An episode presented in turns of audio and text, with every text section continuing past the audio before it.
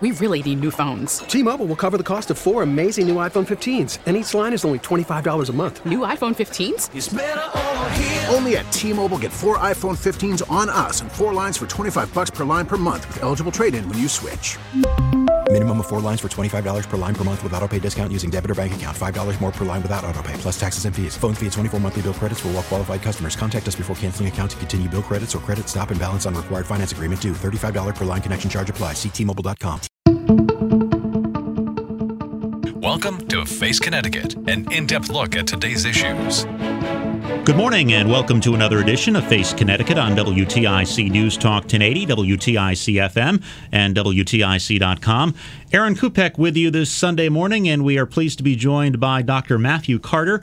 He is the state epidemiologist with the State Department of Public Health. Good morning to you, sir. Good morning to you. It has been a rough flu season so far in Connecticut. The department released some new numbers this past Thursday. Bring us up to date on where things stand. Well, for folks who've heard about the flu story, and it's kind of hard to have missed this past season. This has been a very long and difficult influenza season, both here in Connecticut and across the United States. Yesterday, the Department of Public Health announced additional hospitalizations that have occurred. We're almost at 2,000 influenza hospitalizations. We also reported an additional 20 deaths that are related to flu. We now have a total of 97 flu-related deaths that have been reported to us so far this flu season. We've been keeping track of flu-related deaths since the influenza pandemic in 2009, and this is already much greater than the total deaths that we've seen in the years from 2009 to the present. This year, the flu seems to be targeting specific segments of the population in terms of age groups, the really young and the older population. Yeah, the very young and the very old and persons in between who have underlying illnesses have always been at risk for serious illness from the flu. This year, when people hear flu season, you need to. One of the things you need to remember is that there's not just one flu virus, kind of flu virus out there. There's actually at least three. There's two different kinds of influenza A, and there's also influenza B circulating in the community. The influenza A virus, it's called influenza A H3N2, which is this, the scientific designation for this virus, is the one that is hitting our senior citizens especially hard. And the vast majority of our hospitalizations and deaths have been in people who are 65 years of age or older. What is also unusual about this year is that so the next greatest group that's been affected are people who are 50 to 65 years of age, and the influenza A virus has been impacting them quite significantly as well. We have also seen an upsurge over the past 6 weeks in another kind of influenza that's called influenza type B.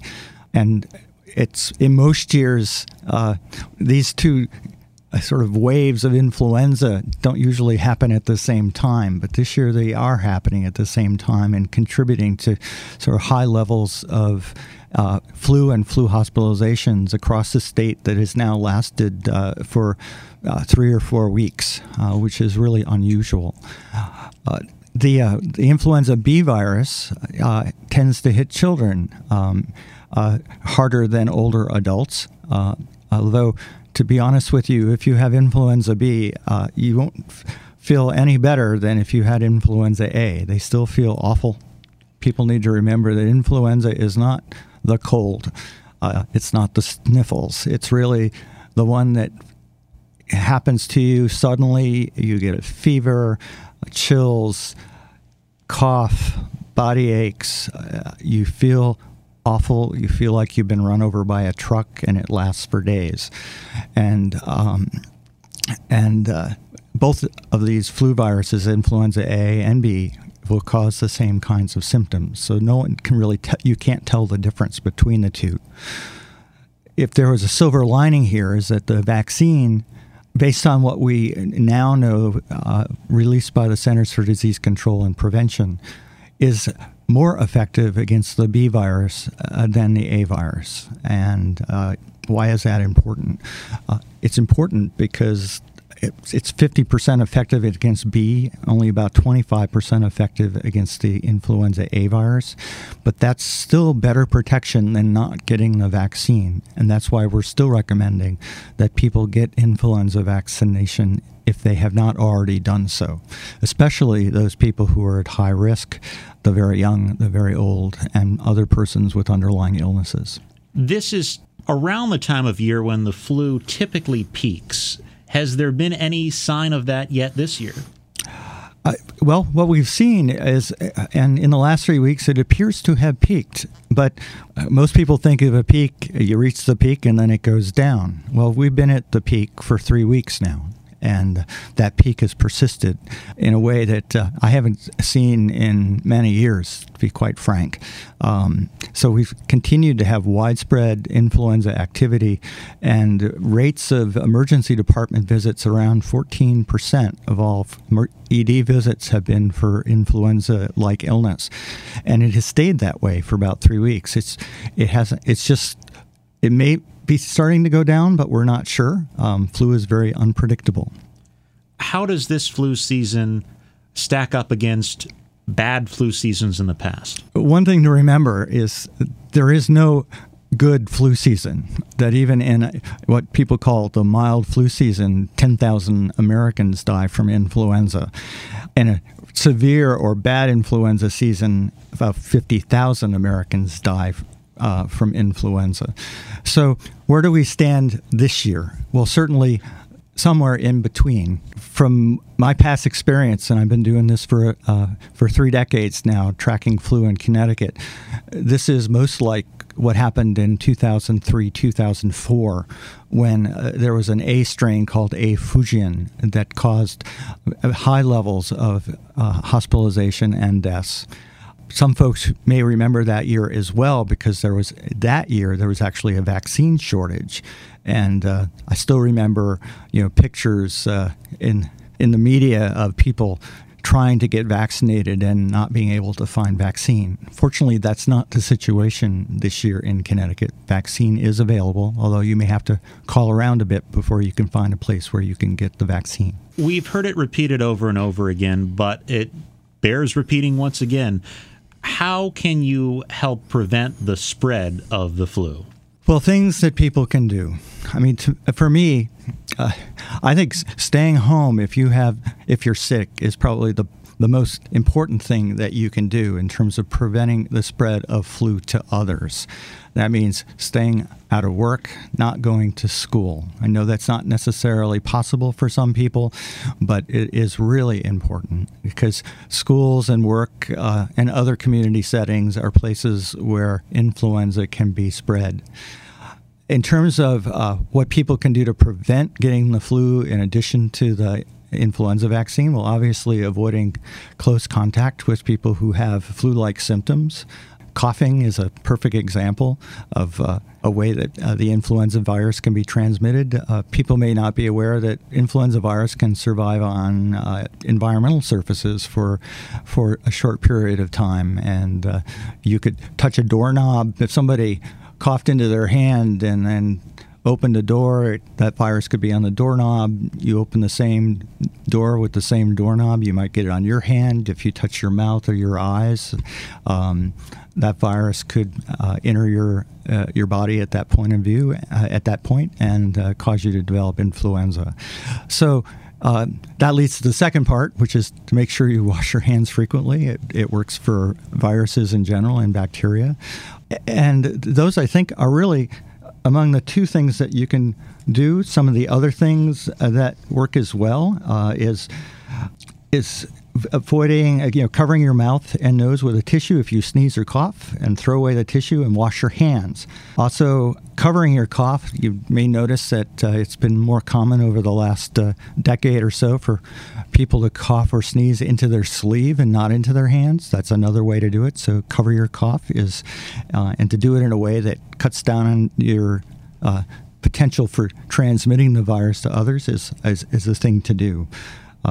clearly folks get really, there's reason to be concerned about this year, but there are things that you can do. Not everyone in Connecticut's going to get the flu this year. And it's estimated, based on estimates from the CDC, a lot of us will. About 10% of Connecticut's population, or about almost 400,000 people, will probably get influenza before this is over this season. And many of those people will not have a lab-confirmed case of the flu, right? Well, most people will not need to get a flu test to know that they have the flu. Most physicians and healthy people, flu usually is an illness that will get better on its own with what's called supportive treatment.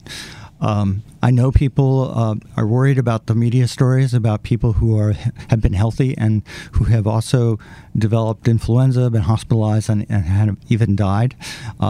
Each one of the deaths that occurs, and there have been 97 deaths so far in Connecticut, these are all tragedies, especially the ones involving children, which affect all of us so personally. Having done this for such a long period of time, this year is just another reminder that influenza is a serious illness. And in between, and years like this don't happen that often, but they happen two to three times a decade where we see these really severe influenza seasons, and this is one of them. What is Tamiflu, and can that help lessen flu symptoms? Tamiflu is the trade name for a kind of medicine called an antiviral medication. These are medications that actually work directly against the flu virus in this case. And Tamiflu is one of these antiviral medications. It has been shown that, and it's a pill, it's not a shot, and if Tamiflu is given within the first 24 to 48 hours of illness, it can shorten the duration of symptoms. So, and for that, so say, for example, you might be sick for 10 days with the flu. If you take Tamiflu early on, it reduces that by about 3 days. You may get better by day 7. You may say, well, what's 3 days? But 3 days with the flu and being miserable is not insignificant. And the second thing that a medication like Tamiflu does as well, it can decrease the severity of symptoms. And it is especially being used this year for people who are hospitalized with influenza. Folks who are hospitalized, they're hospitalized because they have a serious illness from the flu, and Tamiflu is being used in those settings to treat people. It's also being used in an outpatient setting as well, especially for those people who are at serious risk for illness. For example, children with asthma. I mean, if you get influenza on top of another health problem like asthma, it can be a very serious illness. And if taking Tamiflu early on in illness prevents that person from getting hospitalized, and that's a treatment success. You're listening to Face Connecticut. We are talking to Dr. Matthew Carter. He is the state epidemiologist with the State Department of Public Health. As you noted, there has been a lot of media attention this year on the severity of the flu season. And the calls seem to be getting louder for more research into the flu and the push toward a universal flu vaccine. How realistic is that? The goal of a universal flu vaccine, and I'll explain what that is in a moment, has been something that scientists have been searching for decades. Right now, the way we make influenza vaccine is very similar to the way it was made 70 years ago. And right now, most of the flu vaccine that we use in the United States is still, actually, the virus is grown in chicken eggs. And how this works is that sometime this month of February, there'll be a recommendation from a group of scientists in Washington as to what should go into the flu vaccine for the next flu season. This information is based on the best available information about the virus that's circulating now in the United States. That information is transmitted to the manufacturing companies, the pharmaceutical companies who make vaccines made late spring, early summer, and then is then shipped out for vaccination in September, October, November, December, and so on. The reason why this is this happens every year is because the influenza virus changes a little bit all the time. Sometimes these changes are small, sometimes these changes are large, but what happens then is that this year's vaccine will not necessarily protect anybody from probably protect anybody from influenza next year. We need a different vaccine for that based on the viruses that we think will be in circulation next year. So the situation that we find ourselves in is that the influenza vaccine is not as effective as the other vaccines that we're used to getting. For example, childhood vaccines are much more like 90% to 95% effective in preventing illness. The influenza vaccine, even when the match is good, so the prediction is good, the virus that goes into the vaccine is good. Remember, it's not a live virus that goes in the vaccine. It's a killed virus. So nobody can get the flu from the shot. But if the match is good, the vaccine might be 50% effective in preventing illness, especially in adults, and maybe 60 to 70% effective in children. When the match is not so good, we get like this year, the vaccine effectiveness might only be 10 to 25% in adults, and 50% or so in children. In general, the vaccine is more effective in children than it is in older folks. Those of us who are close to the age of 65, our immune systems don't respond as well as we get older. And actually, for older adults, there's actually a vaccine that has an sort of extra dose of the ingredients, those killed viruses that we then build antibodies against to try to boost our immune response, because we don't respond as well to vaccines in general. Kind of a turbo shot. Yeah, exactly. Our immune systems don't work quite as well as they used to. We certainly need vaccines that are more effective, even with existing manufacturing resources. It takes considerable amount of manufacturing resources to try to vaccinate, as we do in this country. On average, in the U.S., we vaccinate about 100 million people every fall against influenza. That's certainly not the majority of our population. It's less than half. But better vaccine using the current technology would be good. What this vaccine that people call universal vaccine is to try to find a new way to make flu vaccine that actually targets the part of the influenza virus that don't change every year. And the reason why this would be really, really helpful is because it would mean that we could have a flu shot that gives long-lasting protection. Wouldn't it be great not to have to try to vaccinate everybody every year, but you could get a flu shot that lasts for 5 years, and maybe you'll need or 10 years, and you could get a booster shot, and you wouldn't have to be tied to this annual flu vaccination. So long-lasting protection is that part of the universal flu vaccine that people are hoping that today's technology might enable some kind of breakthrough to create such a vaccine. Do you get the sense that government support has to be part of this effort? Because, you know, if pharmaceutical companies can sell a flu vaccine every year, are they really going to be enthusiastic about creating one where they can only sell one per person or two per person? It's a really good question. What I've been able to learn about the flu manufacturing process over the years is that for pharmaceutical companies, making flu vaccine itself is a pretty high-risk endeavor. A lot of years they make more vaccine. You know, they try to make as much vaccine as there are people willing to get vaccinated. Some years they may make 140 million doses and only 100 million are given, and that remaining vaccine has to be essentially discarded. And so there's not a lot of profit in making vaccines like influenza to begin with. And certainly in terms of development of a universal vaccine, I think clearly what we've learned is that government involvement will probably be necessary in the development of such a vaccine. And then working with pharmaceutical companies to make sure that there is a market out there. Notice this past year that some places that offer the flu vaccine are advertising it in the summertime, late summer, but is there an optimal time to get vaccinated for the flu? Well, there's really two parts to your question. It's really difficult to vaccinate even half the population in just September, October, November, which are the sort of the best times to be vaccinated.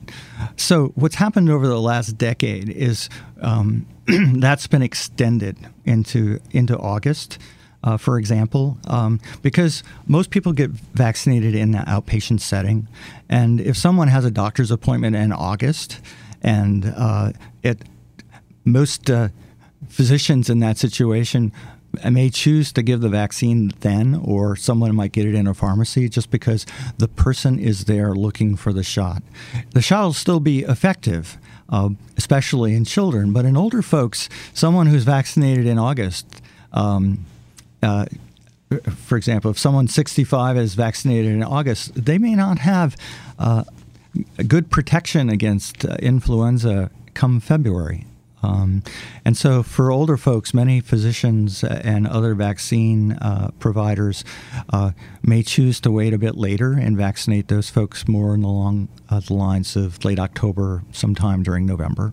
Basic Biology 101 question in our last couple of minutes in the program. Antibiotics will not help fight the flu, correct? Right. Well, antibiotics work against bacteria, but let me tell you why they're important. Most people who get very sick from influenza or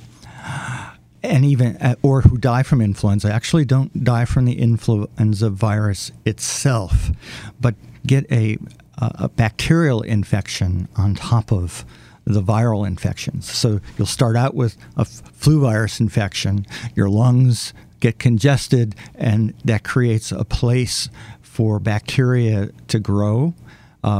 And those people can develop bacterial pneumonia and also can develop bacterial infections of the bloodstream. These are both things that can cause people to rapidly become so sick they require intensive care unit treatment, antibiotic treatment, and in order to prevent death. So there is a role for antibiotics in preventing those and trying to treat those serious complications of what starts out as a flu infection. Do you typically see following a bad flu season that more people will get vaccinated the following year? We certainly saw that after the pandemic in 2009. But, as I said, these influenza years like this don't happen every year. And so the way I tend to think of it, there are folks who prepare for emergencies by having emergency kits downstairs in the basement and gallons of water, and other people who don't do that preparing. And I think there are people who prepare for flu season by getting shots, and others who sort of wait to see how things are going. I think that's true. That'll be true next fall. People will be listening. If I were to give people advice, and if you're really trying to make a decision about whether to get a flu shot next fall, do a little Googling and see if you can find some information about what the flu season was like in Australia, because their flu season is during our summer. And last summer, Australia got hit by this very same strain of the influenza and had the same experience that we had. So based on the Australian experience last summer, a lot of us were expecting that this year would not be an easy one. He is Dr. Matthew Carter, state epidemiologist. Thank you so much for joining us this morning. Thank you for having me. Thanks for listening to Face Connecticut. I'm Aaron Kupek. Enjoy the balance of your weekend. Face Connecticut is a production of the News and Public Affairs Department of WTIC Radio.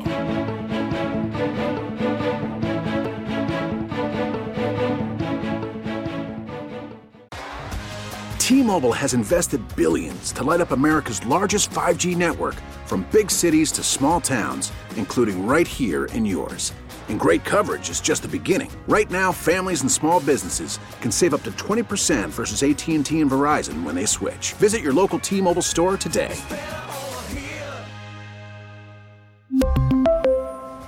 Plan savings with 3 lines of T-Mobile Essentials versus comparable available plans. Plan features and taxes and fees may vary.